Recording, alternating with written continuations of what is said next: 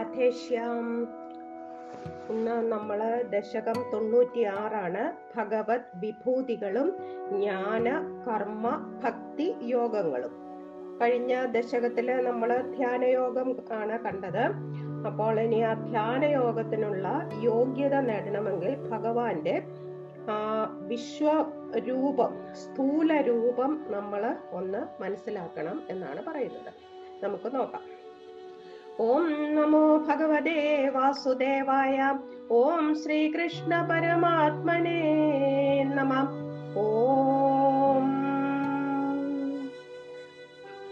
ത്വം ഹി ബ്രഹ്മൈവ സാക്ഷാത് പരമുരുമഹിമൻ അക്ഷരാണാം അകാര.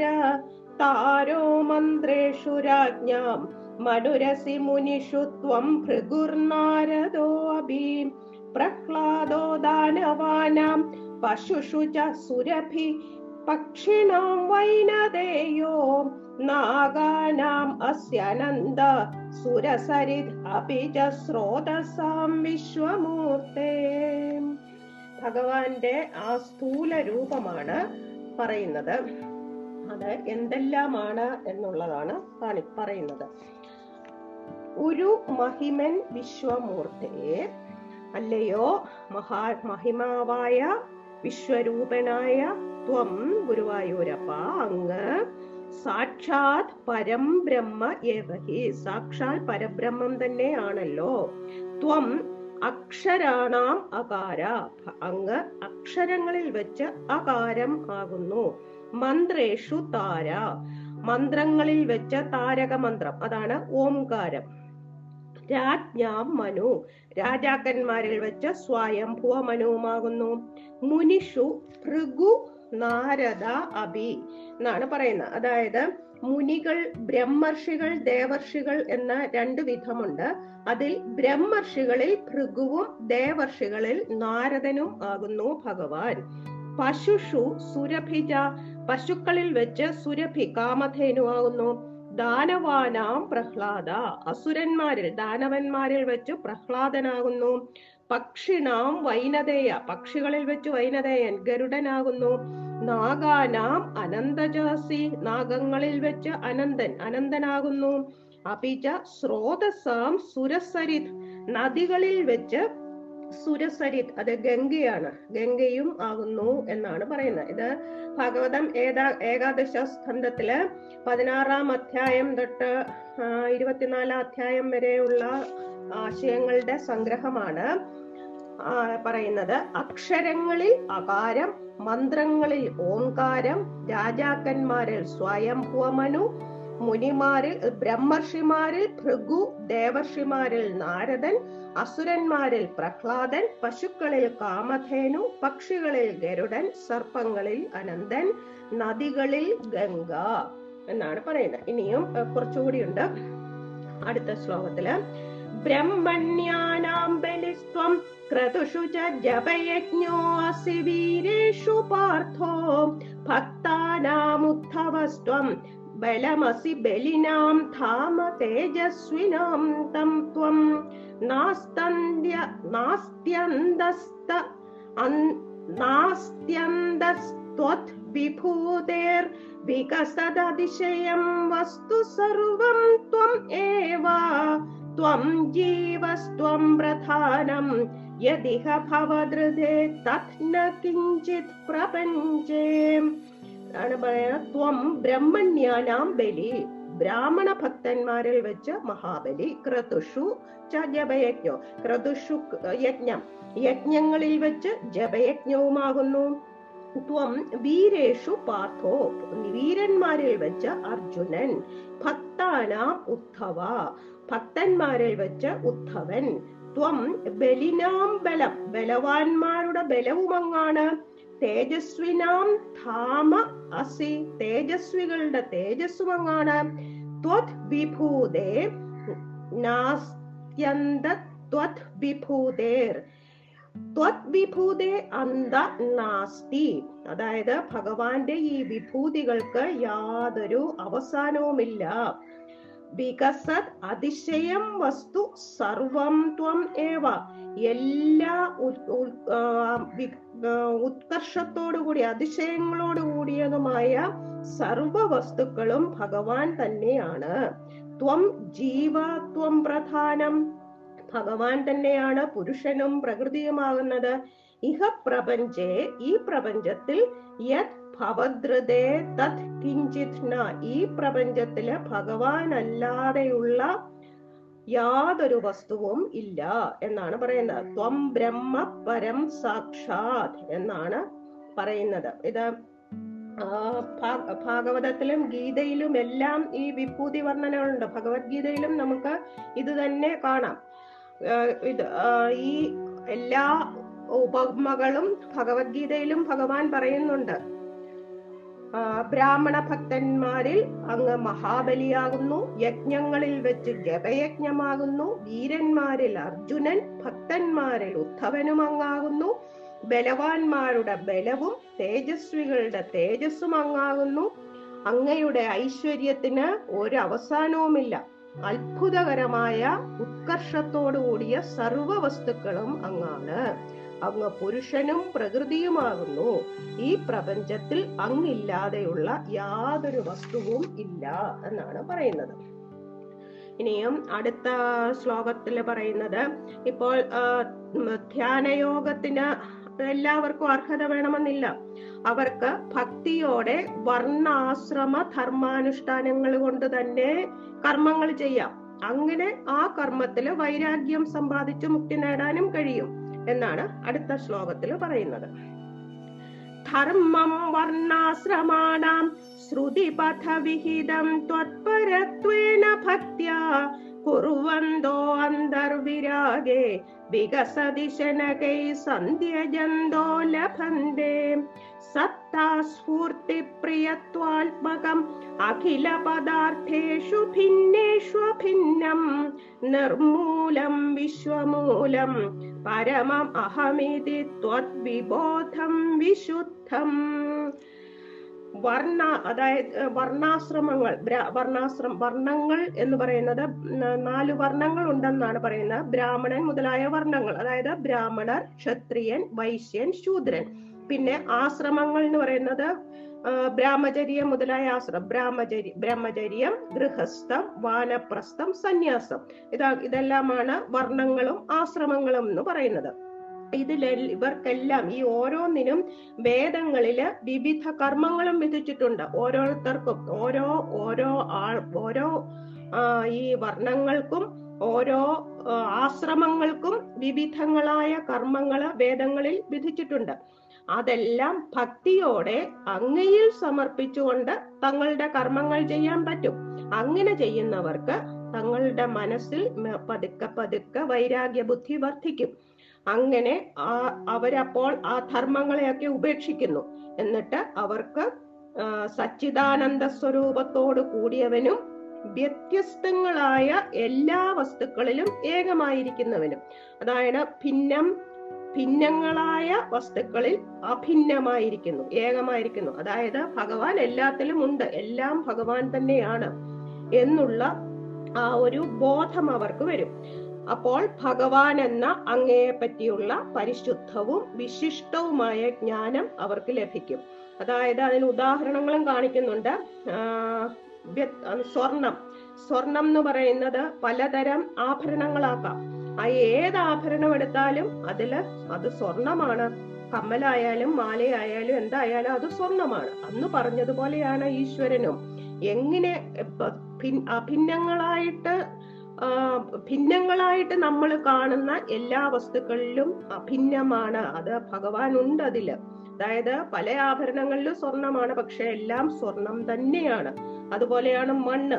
മണ്ണ് കൊണ്ട് എന്തെല്ലാം ഉണ്ടാക്കാം? കുടങ്ങൾ ഉണ്ടാക്കാം ചിരാതുണ്ടാക്കാം പക്ഷെ അതിന്റെ എല്ലാ അടിസ്ഥാനം മണ്ണ് എന്ന് പറയുന്നതാണ്.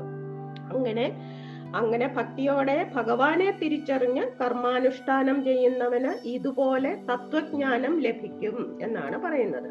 വർണാശ്രമാണാം ബ്രാഹ്മണാദി വർണങ്ങൾക്കും ആശ്രമങ്ങൾക്കും ബ്രഹ്മചര്യാദി ആശ്രമങ്ങൾ ബ്രഹ്മചര്യ മുതലായ ആശ്രമങ്ങൾക്കും ശ്രുതി പഥ വിഹിതം ശ്രുതി വേദം വേദങ്ങളാൽ വിധിക്കപ്പെട്ട വിഹിതം ധർമ്മം അങ്ങനെ വിധിക്കപ്പെട്ട ആ ധർമ്മങ്ങളെ ഭക്തിയ ഭക് വളരെ ഭക്തിയോടുകൂടി ത്വത്പരത്വേന കുറുവന്ത.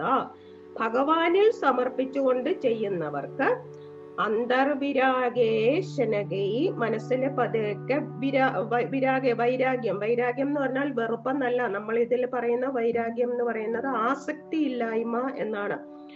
ആ വൈരാഗ്യം പതുക്കെ പതുക്കെ വർദ്ധിക്കുമ്പോൾ വികസതി സന്ധ്യജന്ത ആ ധർമ്മത്തെ അങ്ങ് പതുക്കെ ഉപേക്ഷിക്കും.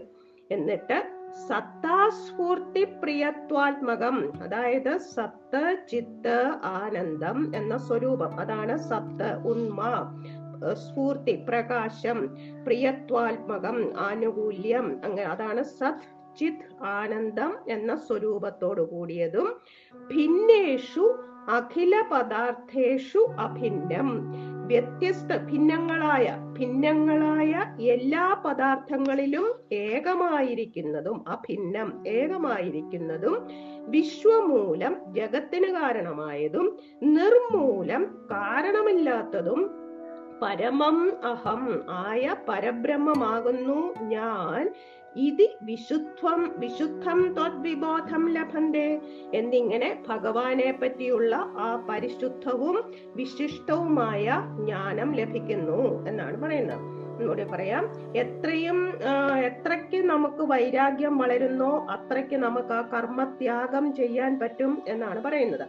അങ്ങനെ വൈരാഗ്യം പരിപൂർണമാകുമ്പോൾ കർമ്മ സന്യാസം ചെയ്ത് പരമഹംസാവസ്ഥയെ പ്രാപിക്കാം. അപ്പോൾ അവർക്ക് വിശുദ്ധമായ ബ്രഹ്മജ്ഞാനം ലഭിക്കുന്നു.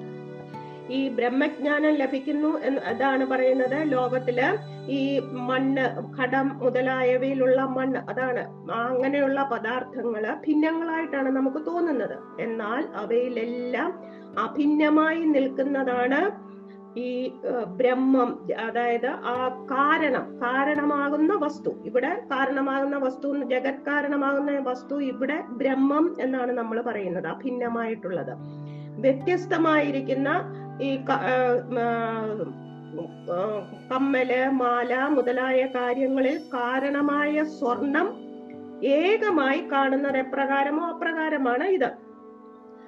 എന്നാണ് പറയുന്നത്. അതാണ് നേരത്തെ പറഞ്ഞത്.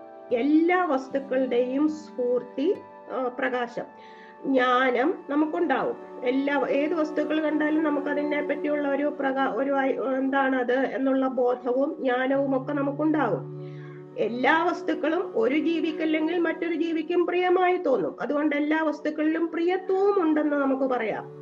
ഇങ്ങനെ എല്ലാ വസ്തുക്കളിലും ഉണ്ടെന്ന് തോന്നുന്ന ആ ഉണ്മ ഉണ്ടെന്നുള്ള തോന്നൽ. ഉണ്മ പ്രകാശം പ്രിയത്വം ഇവയെ തന്നെയാണ് സത്ത് ചിത്ത് ആനന്ദം എന്ന് പറയുന്നത്. അത് തന്നെയാണ് ബ്രഹ്മത്തിന്റെ സ്വരൂപം.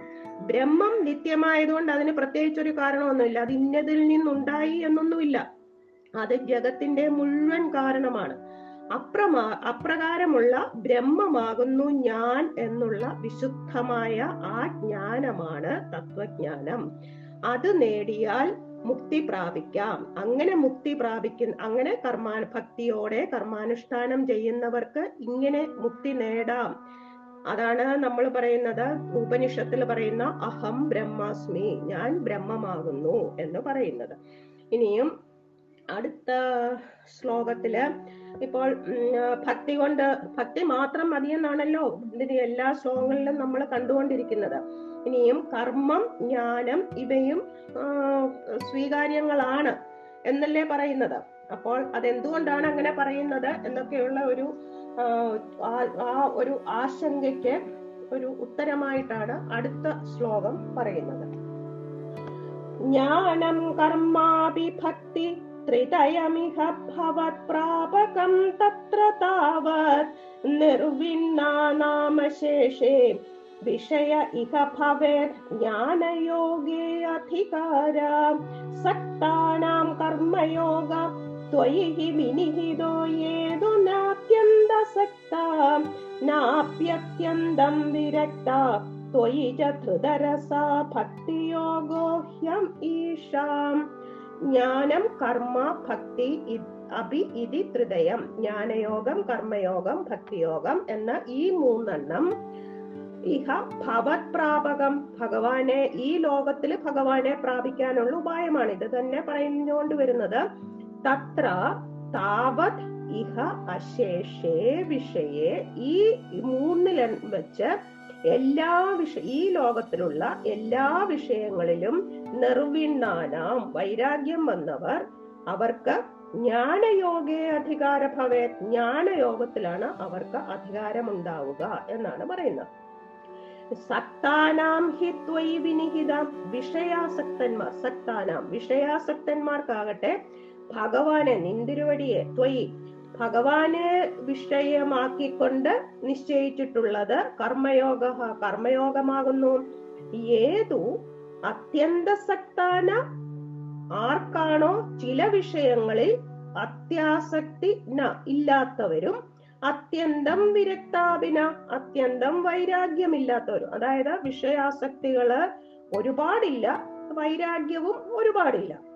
ത്വയി ധൃതരസാജ കഥകൾ ഭഗവാന്റെ നാമങ്ങൾ ഇതൊക്കെ കൊണ്ട് ഭഗവാനിൽ അമീഷാം ഭക്തിയോഗഹി. അതിലൊക്കെ അല്പശ്രദ്ധ.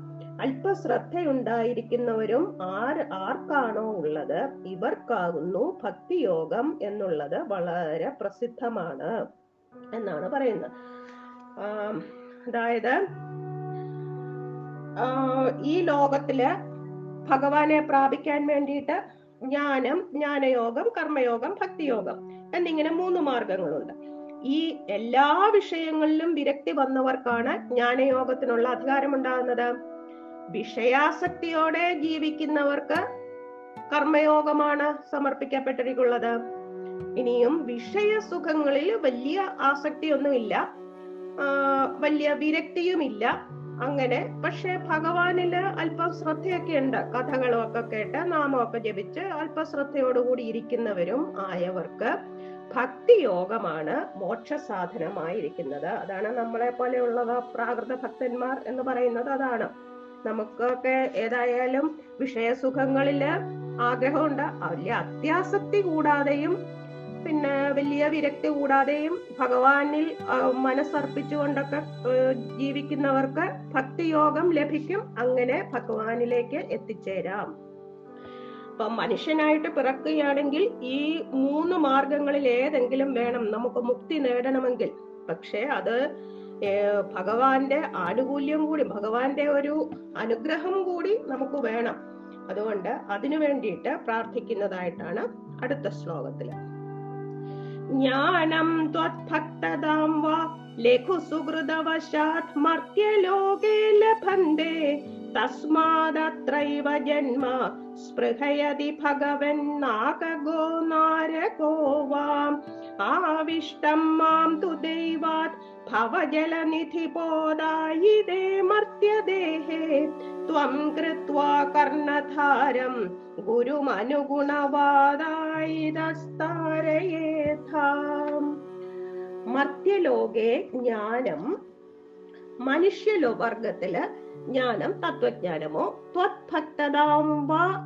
ഭഗവാനിൽ ഭക്തിയോ? സുഹൃതവശാത് ലഭ- ലഭന്തേ പുണ്യം നിമിത്തമായിട്ട് ലഭിക്കുന്നുണ്ട്. വളരെ പെട്ടെന്ന് എളുപ്പത്തിൽ ലഘു അനായാസേന ലഭിക്കുന്നു മനുഷ്യവർഗത്തിന്. ഒന്നുകിൽ തത്വജ്ഞാനം ലഭിക്കും അല്ലെ ഭഗവാന്റെ ഭക്തി ലഭിക്കും. ഭഗവൻ അതുകൊണ്ട് അല്ലയോ ഭഗവാനെ ഇത് കാരണം തസ്മാത് അതുകൊണ്ട് നാഗക നാഗം സ്വർഗം സ്വർഗത്തിൽ വസിക്കുന്നവനും നാരക നരകത്തിൽ വസിക്കുന്നവനും വാ അത്ര ഏവ ജന്മസ്പൃഹയതി. ഈ മർത്യവർഗ മനുഷ്യനായിട്ട് ജനിക്കാൻ കൊതിക്കുന്നു എന്നാണ് പറയുന്നത്. നേരത്തെ നമ്മൾ കണ്ടതാണ് കലിയുഗത്തിൽ ഈ കലിയുഗത്തിൽ ഈ ഭാരത ജന്മത്തിൽ ജനിക്കാനായിട്ട് ദേവ എല്ലാ ലോകങ്ങളിലുള്ളവരും പ്രാർത്ഥിക്കുന്നുണ്ട് എന്ന് പറഞ്ഞതുപോലെ സ്വർഗത്തിൽ വസിക്കുന്നവനും നരകത്തിൽ വസിക്കുന്നവനും എല്ലാം മനുഷ്യൻ മർത്യവർഗത്തിൽ ജനിക്കാൻ കൊതിക്കുന്നു അത്രേ. ഭവ ജലനിധി എന്തുകൊണ്ടാണ്? ഭവ ജലനിധി എന്ന് പറഞ്ഞാൽ സംസാര സമുദ്രം. പോതായിതേ മർത്യദേഹേ ആ സംസാര സമുദ്രം കടക്കാനുള്ള കപ്പൽ പോലുള്ള മനുഷ്യ ശരീരം മർത്യദേഹേ മനുഷ്യ ശരീരത്തിൽ ദൈവാ ആവിഷ്ടം സുഹൃതത്താൽ ഭഗവാന്റെ സുഹൃതത്താൽ പ്രവേശിച്ച മാം തു എന്നെ ഗുരും കർണധാരം കൃത്വ ഗുരുവിനെ കപ്പിത്താനാക്കി കൽപ്പിച്ചിട്ട് ത്വം അനുഗുണവാദായിത. ഭഗവാൻ നല്ല അനുകൂലമായ ഒരു കാറ്റു പോലെയായി തീർന്നിട്ട് ആ സംസാര സമുദ്രത്തിന്റെ കപ്പലിന് യാത്ര ചെയ്യണമെങ്കിൽ ഒരു കാറ്റ് വേണമല്ലോ. എന്നിട്ട് താരയേഥ എന്നെ മറുകരയിൽ എത്തിക്കണമേ എന്നാണ് പറയുന്നത്. നല്ല ഒരു കൽപ്പനയാണ്. അല്ലയോ ഭഗവാനെ? തത്വജ്ഞാനം അങ്ങയോടുള്ള ഭക്തി. ഇവ പൂർവജന്മ സുഹൃതികളായ മനുഷ്യർക്ക് എളുപ്പത്തിൽ ലഭിക്കുന്നു. അതുകൊണ്ട് സ്വർഗവാസികളും നരകവാസികളും ഈ ലോകത്തിൽ മനുഷ്യ ജന്മം കിട്ടാൻ ആഗ്രഹിക്കുകയാണ്. ഈ സംസാര സമുദ്രം കടക്കാനുള്ള കപ്പലായി എന്റെ ഈ മനുഷ്യ ശരീരം എനിക്ക് ലഭിച്ചിരിക്കുന്നു. അങ്ങയുടെ സുഹൃതത്താൽ അതിനുള്ളിൽ പ്രവേശിച്ച എനിക്ക് ഒരു സദ്ഗുരുവിനെ കപ്പിത്താനാക്കി തന്ന് അങ്ങ് സ്വയം അനുകൂലമായ കാറ്റായി തീർന്ന് എന്നെ ഈ സംസാര സമുദ്രത്തിന്റെ മറുകരയിൽ എത്തിക്കണമേ എന്നാണ് ഭട്ടതിരിപ്പാട് പ്രാർത്ഥിക്കുന്നത്. എത്ര ഭംഗിയായിട്ടാണ്. നമ്മളെല്ലാം ഈ സംസാര സമുദ്രം കടക്കാൻ ഇങ്ങനെ നോക്കിയിരിക്കുകയാണ്. അതിന്റെ ഒരു കപ്പല ആ അതിനുള്ള ഒരു യാത്രക്കുള്ള ഒരു കപ്പലാണ് നമ്മുടെ മനുഷ്യ ശരീരം. ഈ മനുഷ്യ ശരീരത്തിൽ ഈ മനുഷ്യ ശരീരം നമുക്ക് കിട്ടിയത് ഭഗവാന്റെ സുഹൃതം കൊണ്ടാണ്. ഇപ്പോൾ ഭഗവാന്റെ സുഹൃതത്താൽ ഒരു മനുഷ്യ ശരീരം കിട്ടി. അപ്പോൾ അതിനൊരു നല്ല ഈ സമുദ്രം കടക്കണം ഈ സംസാര സമുദ്രം കടക്കണമെങ്കിൽ നമുക്കിതെല്ലാം അറിയണം ഭഗവാനെ. അതിന് ഭഗവാനെ അറിയാൻ നമുക്കൊരു സദ്ഗുരുവിനെയാണ് കപ്പിത്താനാക്കി തന്നത്. അതൊക്കെയാണ് ഞങ്ങളുടെ ഭാഗ്യം. ആ ഗുരുവിനെ കപ്പിത്താനാക്കി തന്നിട്ട് ഭഗവാൻ തന്നെ അതിനൊരു അനുകൂലമായ കാറ്റായി തീരണം. അവർ കാറ്റുണ്ടെങ്കിലല്ല ഉള്ളോ? നൗക ഈ വഞ്ചി അല്ലെ ഈ കപ്പൽ നീങ്ങത്തുള്ളോ? അപ്പോൾ അതുകൊണ്ട് ആ ഒരു ഭഗവാൻ തന്നെ അതായത് നമുക്ക് ഭഗവാനിൽ ഭക്തി വരണം. അങ്ങനെയുള്ള ഒരു ഭഗവാൻ അനുകൂലമായ കാറ്റായി തീർന്ന് എന്നെ ഈ സംസാര സമുദ്രത്തിന്റെ മറുകര ഭഗവൻ മുക്തി എനിക്ക് മുക്തി ലഭിക്കണേ എന്നാണ് പ്രാർത്ഥിക്കുന്നത്. അടുത്ത ശ്ലോകം നോക്കാം. ഇനിയിപ്പോൾ ഈ ഭക്തിയോഗം തന്നെയാണ് ഏറ്റവും നല്ല എളുപ്പം ലഭിക്കുന്നതും എല്ലാം ഭക്തിയോഗം തന്നെയാണെന്നല്ലേ നമ്മൾ കണ്ടുകൊണ്ടുവരുന്നത്. ഇനി ആ ഭക്തി വർദ്ധിച്ചു വർദ്ധിച്ചു തരണമേ എന്നാണ് അടുത്ത ശ്ലോകത്തിൽ പറയുന്നത്. അവ്യക്തം മാർഗയന്ത ശ്രുതിഭിരഭിനയൈ കേവല ജ്ഞാനലുബ്ധ ക്ലിശ്യന്ത്യേ അതീവ സിദ്ധിം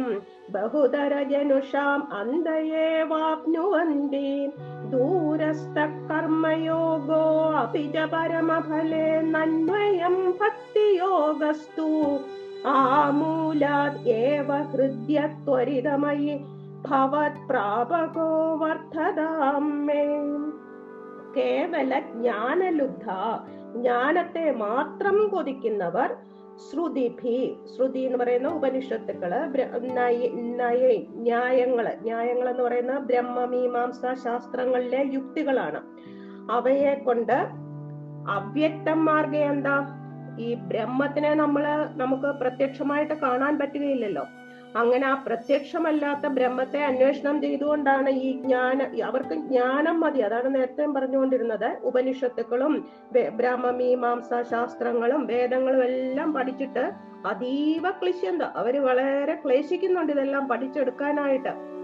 അങ്ങനെ എല്ലാം ഈ ജ്ഞാനയോഗം ലഭിച്ചാലോ? ബഹുതര ജനുഷാം അത് എപ്പോഴാ ലഭിക്കുന്നത്? അനേകം ജന്മങ്ങളുടെ അവസാനത്തിൽ. ബഹുതര ജനുഷാം അന്തേ ഏവസിദ്ധിമാപ്നുവന്തി ഒരുപാട് ജന്മങ്ങളുടെ അവസാനത്തിലാണ് അവർക്ക് അവർ മുക്തിയെ പ്രാപിക്കുന്നത്. ഇതിന്റെ എല്ലാം ഇത് പഠിച്ച് പഠിച്ച് അന്വേഷിച്ച് ബ്രഹ്മത്തെ അന്വേഷണം ചെയ്ത് ക്ലേശിച്ച് അനേകം ജന്മങ്ങളുടെ അവസാനത്തിലാണ് അവർ മുക്തി പ്രാപിക്കുന്നത്. കർമ്മയോഗാഭിജ കർമ്മയോഗവും ഈ പരമപുരുഷാർത്ഥമായ ഈ ബ്രഹ്മത്തെ ഈ മോക്ഷത്തിനെ പരമഫലേ ദൂരസ്ഥ. അതിനെ വളരെ അകലെ നിൽക്കുന്നതാണ് ഈ കർമ്മയോഗത്തിനും. മോക്ഷം ലഭിക്കാൻ വളരെ ബുദ്ധിമുട്ടാണ്.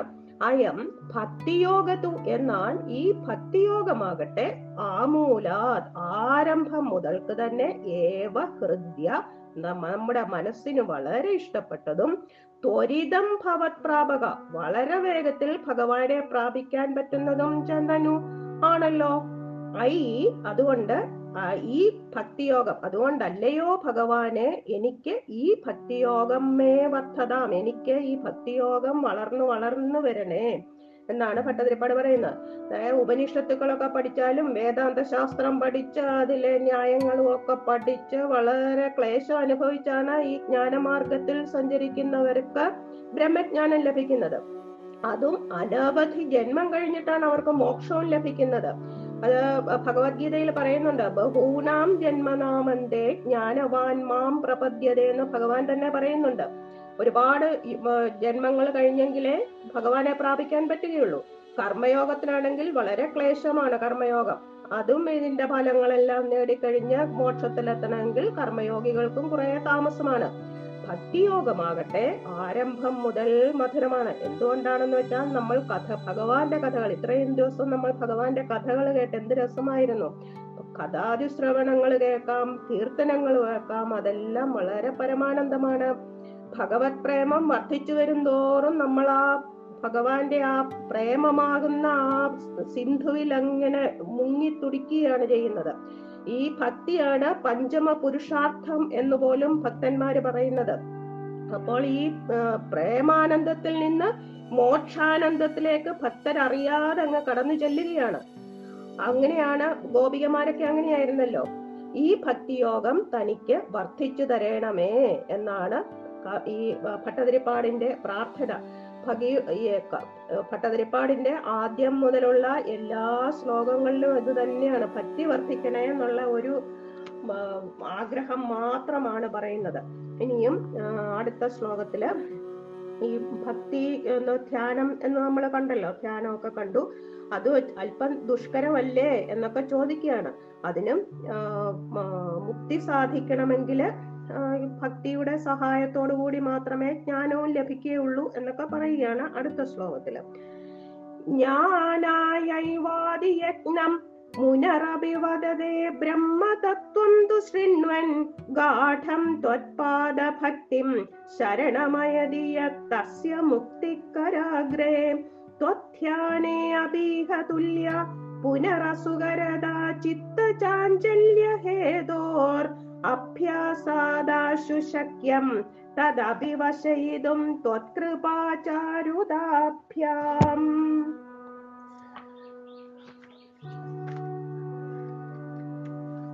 മുനി ജ്ഞാനായൈവാദി യജ്ഞം മുനി അതാ ഇവിടെ മുനി എന്ന് പറയുന്നത് മുനി റപവദതേ എന്ന് പറഞ്ഞിരിക്കുന്നത് ഇവിടെ മുനി എന്ന് പറയുന്ന വ്യാസഭഗവാനെയാണ്. വ്യാസഭഗവാൻ ജ്ഞാനായ ഏവ ജ്ഞാനത്തിനായിക്കൊണ്ടുള്ള അതിയജ്ഞം അപവദതേ തീവ്ര പ്രയത്നത്തിനെ നിഷേധിക്കുന്നുണ്ട് വ്യാസ ഭഗവാന് ബ്രഹ്മതത്വം ശൃണ്വൻ ഗാഠം എന്നാൽ ഏതൊരാളാണോ ഈ ബ്രഹ്മതത്വം ശൃണ്വൻ ഗുരുമുഖത്തിൽ നിന്ന് ശ്രവിച്ചിട്ട് ഗാഠം ത്വത്പാദ ഭക്തിം ഉറപ്പോടെ ഭഗവാനിൽ ഉള്ള ഭക്തിയെ ശരണം അയതി ശരണം പ്രാപിക്കുന്നുവോ?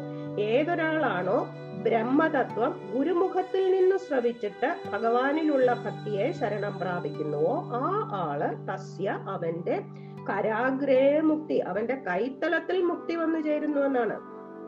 ചിത്ത ചാഞ്ചല്യഹേതോ മനസ്സിന്റെ അസ്ഥിരതയാൽ ഇഹ ത്വധ്യാനേ അഭി പുന അസുകരതാതുല്യ. ഭഗവാൻ ത്വധ്യ- ത്വധ്യാനേ ഭഗവാന്റെ ധ്യാനത്തിലും അഭി പുന അസുകരതാതുല്യ. എളുപ്പത്തിൽ ചെയ്യാൻ സാധിക്കായിക ഒരുപോലെയാണ്. അതായത് ജ്ഞാനസമ്പാദം ഇച്ചിരി കഷ്ടമാണെന്ന് പറയുന്നു. അതുപോലെ തന്നെ ഈ ഭഗവാന്റെ ധ്യാനവും അല്പം കഷ്ടമാണ്. എന്തുകൊണ്ടാണെന്ന് വെച്ചാൽ മനസ്സിന്റെ അസ്ഥിരത. നേരത്തെ പറഞ്ഞതാണ് മനസ്സു സ്ഥിരമായിട്ടിരിക്കണം. തത് അഭി ആ ത്വത്കൃപാചാരുതാഭ്യാം ഭഗവാന്റെ ദയ കൊണ്ടും സൗന്ദര്യം കൊണ്ടും ചാരുത കൊണ്ടും അഭ്യാസാത് ആശു ആ ആരാണോ അഭ്യസിക്കുന്നത്? ആ അഭ്യാസകന്റെ ആ സാധകന്റെ ആ പരിശീലനം കൊണ്ടു ആശു വശയിതും ശക്യം വേഗം സ്വാധീനിക്കാൻ ശ്രമിക്കാം എന്നാണ് പറയുന്നത്. അതായത് മോക്ഷകാരണമായ ഭക്തിയെ ഉപേക്ഷിച്ചിട്ട് വെറും ജ്ഞാനം സമ്പാദിക്കാൻ വേണ്ടി ക്ലേശിക്കുന്നവർക്ക് ക്ലേശം മാത്രമേ ഉണ്ടാവുകയുള്ളൂ.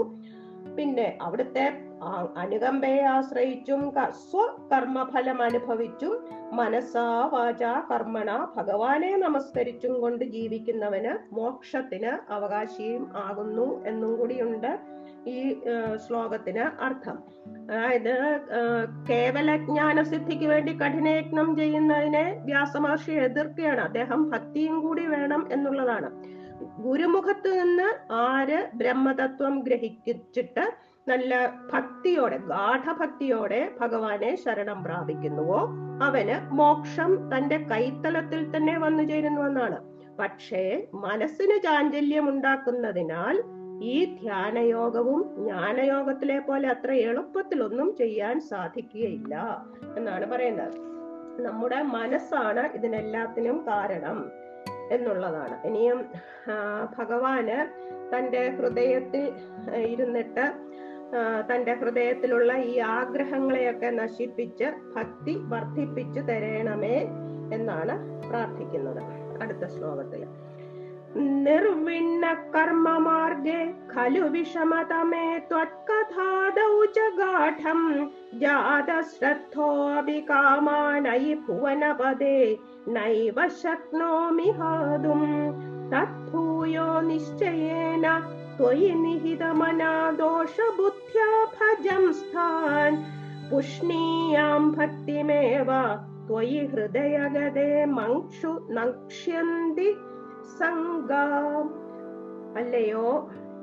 വിശ്വനാഥ അത്യന്തം ദുഃഖകരമായ യാഗാദി കർമാനുഷ്ഠാനത്തിൽ വിരക്തനായിട്ട് അങ്ങയുടെ കഥാശ്രവണം നാമസങ്കീർത്തനം ഇവയിൽ അതിശ്രദ്ധയോടെ ഇരുന്നിട്ടും കാമ ക്രോധ ലോഭ മോഹ വികാരങ്ങളെ ഉപേക്ഷിക്കാൻ എനിക്ക് ഇതുവരെ കഴിഞ്ഞിട്ടില്ല. അതുകൊണ്ട് ദൃഢനിശ്ചയത്തോടെ അങ്ങയിൽ മനസ്സുറപ്പിച്ച് ആ ദോഷബുദ്ധിയോടുകൂടി വിഷയാസക്തികളെ സേവിക്കാം. അങ്ങ് ഹൃദയത്തിൽ കുടികൊള്ളുമ്പോൾ വിഷയാസക്തികൾ പെട്ടെന്ന് നശിച്ചു പോകും എന്നാണ് ഭട്ടതിരിപ്പാട് പറയുന്നത്. നോക്കാം. ഐ ഭുവനപദേ അല്ലയോ ഭുവനപദേ വിശ്വനാഥ ജഗദീശ്വര അഹം ഞാൻ വിഷമതമേ കർമ്മമാർഗേ. വളരെ വിഷമമുള്ള ദുഃഖമോ ദുഃഖകരമായ കർമ്മ കർമ്മമാർഗ യാഗാദി കർമാനുഷ്ഠാനങ്ങളിൽ ഖലു നിർവിണ്ണ തികച്ചും വിരക്തനാണ്. ഭഗവാന്റെ കഥാശ്രവണം നാമസങ്കീർത്തനം മുതലായവയിൽ ഗാഠം ജാതശ്രദ്ധ വളരെയധികം ശ്രദ്ധയുള്ളവനുമാണ് മ- യാഗാദി കർമ്മങ്ങളിലൊന്നും എനിക്ക് താല്പര്യമില്ല. പക്ഷേ ഭക്തിയിൽ കഥാസ് ഭഗവാന്റെ ഭക്തിയിൽ ഭഗവത് ഭക്തിയിൽ എനിക്ക് വളരെ ശ്രദ്ധയുണ്ട്. എങ്കിലും കാമാൻ ഹാതുണ്ട ശക്നോമിയേവ എങ്കിലും ഗൃഹ പുത്ര മിത്ര കളത്രങ്ങൾ ഇവരെ ഒക്കെ ഈ ആഗ്രഹങ്ങൾ കാമാൻ ഇതൊക്കെയാണ് നമ്മുടെ ആഗ്രഹങ്ങൾ കാമങ്ങൾ. അത് ഉപേക്ഷിക്കാൻ നശക്നോമിയേവ ഞാൻ ശക്തനാകുന്നില്ല.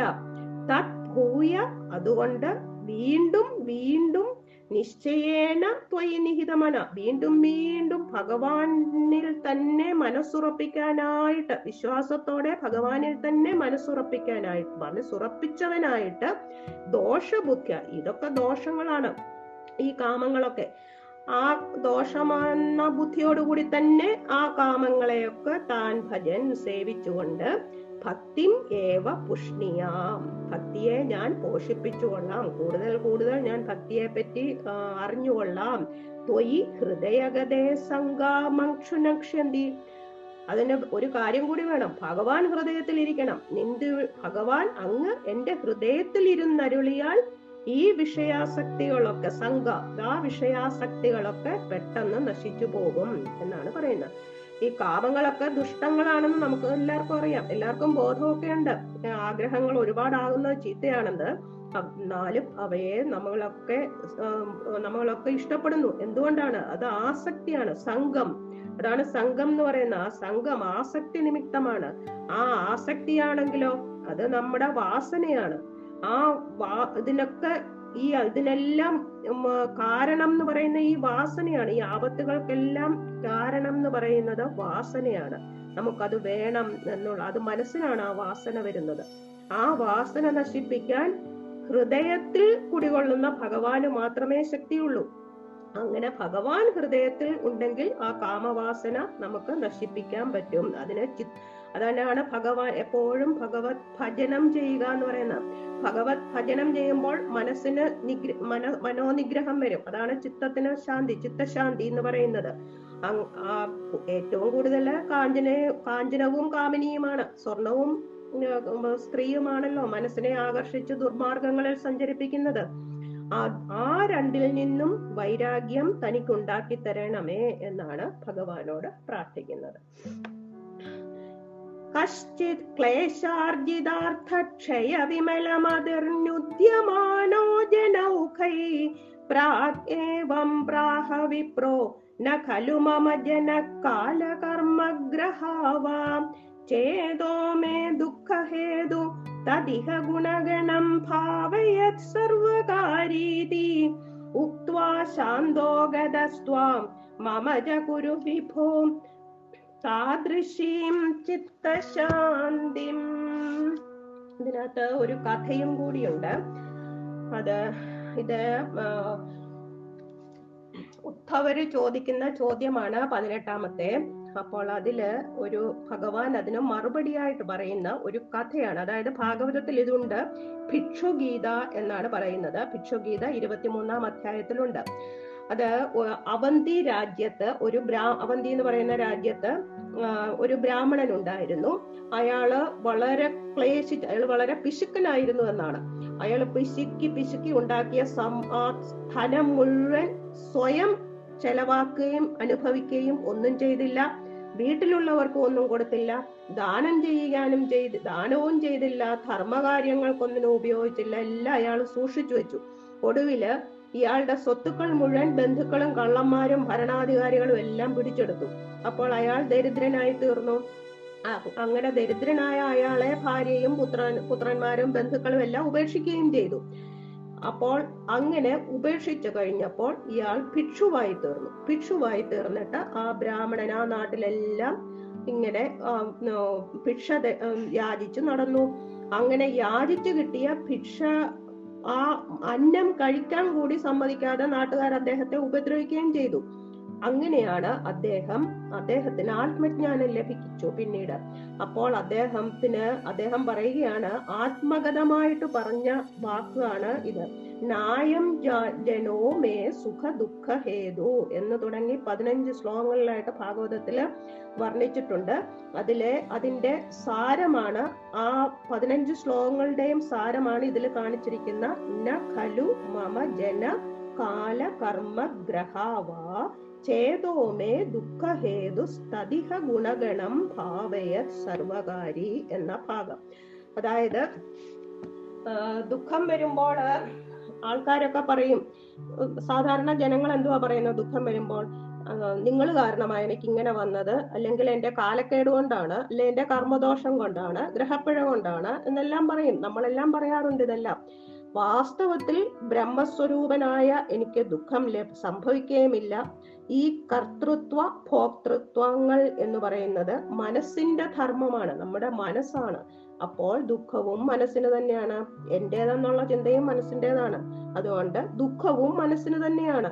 ഞാൻ ഞാൻ എന്ന് പറയുന്നത് ഇവിടെ ആത്മാവ് എന്ന് നമ്മൾ കാണുകയാണെങ്കിൽ ഒരിക്കലും ദുഃഖം സ്പർശിക്കുകയില്ല എന്നാണ് പറയുന്നത്. ഇത് പാടിക്കൊണ്ട് ഈ ഈ ബ്രാഹ്മണൻ ഇതും പാടിക്കൊണ്ട് നടന്നു പോലും. അതായത് ധനമുണ്ടായിരുന്നപ്പോൾ നല്ല വഴിക്ക് ഉപയോഗിച്ച് പുണ്യം നേടാമായിരുന്നു. എന്നാൽ അപ്പോൾ ആ കൊടുക്കാനുള്ള മനസ്ഥിതി ഇല്ലായിരുന്നു. ധനം നഷ്ടമായപ്പോഴോ ഒരു ധർമ്മവും ചെയ്യാൻ നിവൃത്തിയും ഇല്ലാതായി. ഇയാൾ ബുദ്ധിമുട്ടി പണമുണ്ടാക്കി. പക്ഷെ അതുകൊണ്ട് കാര്യമൊന്നും ഉണ്ടായില്ലല്ലോ. സുഖവും അനുഭവിച്ചില്ല ധർമ്മകാര്യങ്ങളൊന്നും ജയി ജയിച്ചുമില്ല ഒന്നുമില്ല. പക്ഷേ എല്ലാം നിഷ് കഴിഞ്ഞപ്പോൾ വളരെ ദുഃഖിതനായി ഭക്ഷണത്തിന് വരെ വഴിയില്ലാതായപ്പോൾ ഇയാൾക്ക് വൈരാഗ്യവും വിവേകവും ഒക്കെ ഭഗവാന്റെ കാരുണ്യത്താൽ വന്നു. അതുകൊണ്ട് അപ്പോൾ അപ്പോൾ അയാൾ പറയുകയാണ് എല്ലാരോടും ഇങ്ങനെ പറഞ്ഞു നടക്കുകയാണ്. അതാണ് ഭിക്ഷുഗീത. ഒരു പാട്ടുപോലെ പറഞ്ഞ് പാടിക്കൊണ്ട് നടക്കുകയാണെന്നാണ്. അതായത് എന്റെ സുഖദുഃഖങ്ങൾക്ക് കാരണം മറ്റുള്ളവരോ ദേവന്മാരോ ഈശ്വരനോ അല്ല പ്രകൃതിയാണ്. മനസ്സാണ് ജീവിതത്തെ മുന്നോട്ട് നയിക്കുന്നത്. കാണുന്നതിനും കേൾക്കുന്നതിനും കണ്ണും ചെവിയും ഉണ്ടെങ്കിലും മനസ്സും ആ- ഇന്ദ്രിയങ്ങളോട് മനസ്സും കൂടെ ചേർത്താൽ മാത്രമേ ഇതൊക്കെ കാണുകയും കേൾക്കുകയും ചെയ്യുകയുള്ളൂ. അതിനാൽ ഇന്ദ്രിയങ്ങളെ പ്രവർത്തിപ്പിച്ച് ഈ സംസാരത്തെ നടത്തുന്ന മനസ്സാണ്. ആ അവിദ്യ കാരണമാണ് ഈ ജീവാത്മാവിന് ഈ ലോകമുണ്ട് എന്ന് തോന്നുന്നത്. ജീവാത്മാവിൽ ഇത് പ്രകാശിപ്പിക്കുന്ന മനസ്സാണ്. പക്ഷെ നമ്മൾ മനസ്സിനെയാണ് ഈ ആത്മാവെന്ന് തെറ്റിദ്ധരിക്കുന്നു. എന്നിട്ട് ഈ മനസ്സിന്റെ പ്രവൃത്തികളെയാണ് ജീവന്റെ പ്രവൃത്തികൾ എന്ന് ഭാവിക്കുന്നു. അതുകൊണ്ടാണ് നമുക്ക് സുഖദുഃഖങ്ങൾ ഉണ്ടാകുന്നതും അവയെ അനുഭവിക്കുകയും ചെയ്യുന്നത്. അതുകൊണ്ട് നമ്മുടെ മനസ്സിനെ നിഗ്രഹിക്കുക മനസ്സിനെ നിഗ്രഹിക്കുക എന്ന് പറഞ്ഞാൽ മനസ്സിന്റെ മനോനിയന്ത്രണം എന്നാണ് ഉദ്ദേശിക്കുന്നത്. അങ്ങനെ മനോനിയന്ത്രണം വന്നാൽ സംസാര ദുഃഖ നിവൃത്തി ഉണ്ടാകും അതാണ് യമനിയമങ്ങളോ വ്രതങ്ങളോ ഒക്കെ നോക്കുകയും ഒക്കെ ചെയ്യുകയാണെങ്കിൽ നമ്മുടെ മനോനിയന്ത്രണം ഉണ്ടാകും എന്നാണ് പറയുന്നത്. ഇങ്ങനെ പറഞ്ഞിട്ട് കുറെ തത്വങ്ങൾ പറയുന്നുണ്ട്. അപ്പോൾ ഭഗവാൻ എന്നിട്ട് പറയുകയാണ് ഉദ്ധവരുടെ അടുത്ത് അതുകൊണ്ട് മനസ്സിനെ ജയിക്കുന്നത് തന്നെയാണ് സുഖ ദുഃഖങ്ങളെ സഹിക്കാനുള്ള മാർഗം. ആ മനസ്സ് നിലയ്ക്ക് നിൽക്കണമെങ്കിൽ എന്താണ് ചെയ്യേണ്ടത്?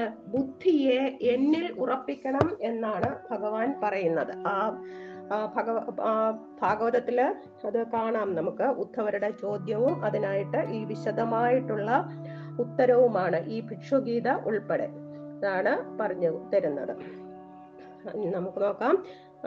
അടുത്ത ശ്ലോകത്തിൽ ഇനിയും കാമിനി വൈരാഗ്യം നൽകണം എന്നാണ് അടുത്ത ശ്ലോകത്തിൽ ഇപ്പോൾ ഒരു ചിത്തശാന്തി കിട്ടാനായിട്ടുള്ളതാണ് ഇപ്പോൾ നമ്മൾ കണ്ടത്. മനസ്സിനെ നമ്മൾ വളരെ വൈരാഗ്യത്തോടു കൂടി മനസ്സിനെ നമ്മൾ മനോനിയന്ത്രണം ഉണ്ടെങ്കിൽ നമുക്ക് ഭക്തി ലഭിക്കും കൂടുതൽ ലഭിക്കും. അതുപോലെ ചിത്തശാന്തി കിട്ടാൻ കാമിനി വൈരാഗ്യം വേണമെന്നുള്ള പിൻ പിന്നെ ആ ഒരു കഥയാണ് അടുത്ത ശ്ലോകത്തിൽ പറയുന്നതുകൊണ്ട് ഈ ദശകം അവസാനിപ്പിക്കുന്ന അങ്ങനെയാണ്. ഐളപ്രാഗുർവശീം പ്രത്യതിവിവശമനാസേവമാനശ്ചിരം താം ഗാഠം നിർവിദ്യ ഭൂയോ യുവതി സുഖമിദം ക്ഷുദ്രമേവേദി ഗായൻ. त्वत्भक्तिम् प्राप्य पूर्ण सुखतरमचरत् तद्वत् उत्थूतसङ्गम् भक्तोत्तम् संक्रिया माम् पवनपुरपदे हन्त मेरुन्धि रोगान् പണ്ട് ഇളൻ എന്ന രാജാവിന്റെ പുത്രനായിരുന്നു പുരൂരവസ് ചക്രവർത്തി. നമുക്കെല്ലാം അറിയാവുന്ന കഥയാണ്. പുരൂരവസ് ചക്രവർത്തിക്ക് ദേവ ആ ചക്രവർത്തി ദേവകന്യകയായ ഉർവശിയിൽ അനുരക്തനായി. എന്നിട്ട് ആ അവളുമൊത്ത് വളരെ കാലം സുഖജീവിതം നയിച്ചു. മക്കളുടെ കയ്യിൽ നിന്നും മകന്റെ കയ്യിൽ നിന്നും യൗവനം വാങ്ങി ആയിരം വർഷം വീണ്ടും ജീവിച്ചു എന്നൊക്കെയുള്ള കഥയാണല്ലോ. അങ്ങനെ വളരെ കാലം സുഖകരമായി ജീവിച്ചു. പക്ഷെ പിന്നീടോ അവസാനം അദ്ദേഹത്തിന് വിരക്തി തോന്നിയത്രേ. വിരക്തി തോന്നിയ എന്ത്? എങ്ങനെയാണ്? വിരക്തി തോന്നിയത് എങ്ങനെയാണ്? ഈ സ്ത്രീ സുഖം കേവലം നിസ്സാരമാണെന്ന് അദ്ദേഹത്തിന് അപ്പോൾ ബോധ്യമായി. വിരക്തി വന്നപ്പോൾ. എന്നിട്ട് അദ്ദേഹം അത് എല്ലാവരോടും ഇത് പറഞ്ഞ് നടന്ന് അവസാനം അദ്ദേഹത്തിന് അങ്ങയുടെ ഭക്തനായി മാറി പരമാനന്ദ നിമഗ്നനായി പരിപൂർണനായി അവധൂത വേഷത്തിൽ ജീവൻ മുക്തനായി സഞ്ചരിച്ച് മുക്തി നേടി എന്നാണ്. അല്ലയോ ഗുരുവായൂരപ്പ? അതുപോലെ അങ്ങ് എന്നെയും വിഷയവികാരങ്ങൾ അകറ്റി ഉത്തമ ഭക്തനാക്കി തീർക്കണമേ. അങ്ങ് എന്റെ രോഗങ്ങളെ എനി- ഉന്മൂലനം ചെയ്യണമേ എന്നാണ് പറയുന്നത്. ഇത് ഭാഗവതം ഏകാദശ സ്കന്ധത്തിലെ ഇരുപത്തി ആറാമത്തെ അധ്യായത്തിലാണ് ഈ ശ്ലോകം നൽകിയിരിക്കുന്നത്. ഉർവശി ഉർവശിയുടെയും പുരൂരവസിന്റെയും കഥയാണ്. പ്രാക് ഐള പണ്ട് ഐള രാജാവിന്റെ ഇള രാജാവിന്റെ മകനായ പുരൂരവസ് എന്ന രാജാവിന് ഉർവശിയും പ്രതി ഉർവശിയെ കുറിച്ച് അതിവിവശമന വളരെ ഇഷ്ടപ്പെട്ടിട്ട് വളരെ താം ചിരം സേവമാന ആ ഉർവശിയെ വളരെ കാലം അങ്ങനെ സേവിച്ചു കൊണ്ടിരുന്നു എന്ന് പറഞ്ഞാൽ ഉർവശിയുമായിട്ട് വളരെ കാലം അദ്ദേഹം ജീവിച്ചു ജീവിച്ചു. അങ്ങനെ അത് കഴിഞ്ഞിട്ട് ഗാഠം നിർവിദ്യ തികച്ചും വിരക്തി വന്നു. ഈ ഇതം യുവതി സുഖം ക്ഷുദ്രമേവ ഈ കാമിനി സുഖം എന്ന് പറയുന്നത് വളരെ നിസ്സാരമാണ്. നല്ലതല്ല ഐശ്വര്യം തരുന്നതല്ല. ഇതി ഭൂയ ഗായൻ എന്ന് വീണ്ടും വീണ്ടും പാടിക്കൊണ്ട് ത്വത്ഭക്തിം പ്രാപ്യപൂർണ ഭഗവാനിൽ ഭക്തി സമ്പാദിച്ചു പരിപൂർണനായിട്ട് സുഖതരം അചരത്. വളരെ സുഖമായി. പരമാനന്ദ നിമഗ്നനായി അചരത്. ജീവൻ മുക്തനായി അചരത് സഞ്ചരിച്ചു. സുഖതരം എന്ന് പറഞ്ഞാൽ വളരെ പരമാനന്ദത്തിൽ മുഴുകി ജീവൻ മുക്തനായിട്ട് അദ്ദേഹം സഞ്ചരിച്ചു. ഭട്ടതിരിപ്പാട് പറയുകയാണ് പവനപുരപതേ ത്വം മാം തദ്വത് അല്ലയോ ഗുരുവായൂരപ്പ ഭഗവാൻ എന്നെയും അതുപോലെ ഉദ്ധൂത സംഘം വിഷയാസക്തി വെടിഞ്ഞവനും സംഘം വിഷയാസക്തി വെടിഞ്ഞവനും ഭക്തോത്തം സംക്രിയ ഭക്ത ശിരോമണിയുമാക്കി തീർക്കണമേ അങ്ങയുടെ ഹന്ത കഷ്ടം മേരോഗാൻ രുന്ധി ഈ ഭക്തിയെ പ്രാപിക്കണമെങ്കിൽ ഇതിന് പ്രതിബന്ധമായിട്ടിരിക്കുന്നത് എന്റെ രോഗങ്ങളല്ലേ?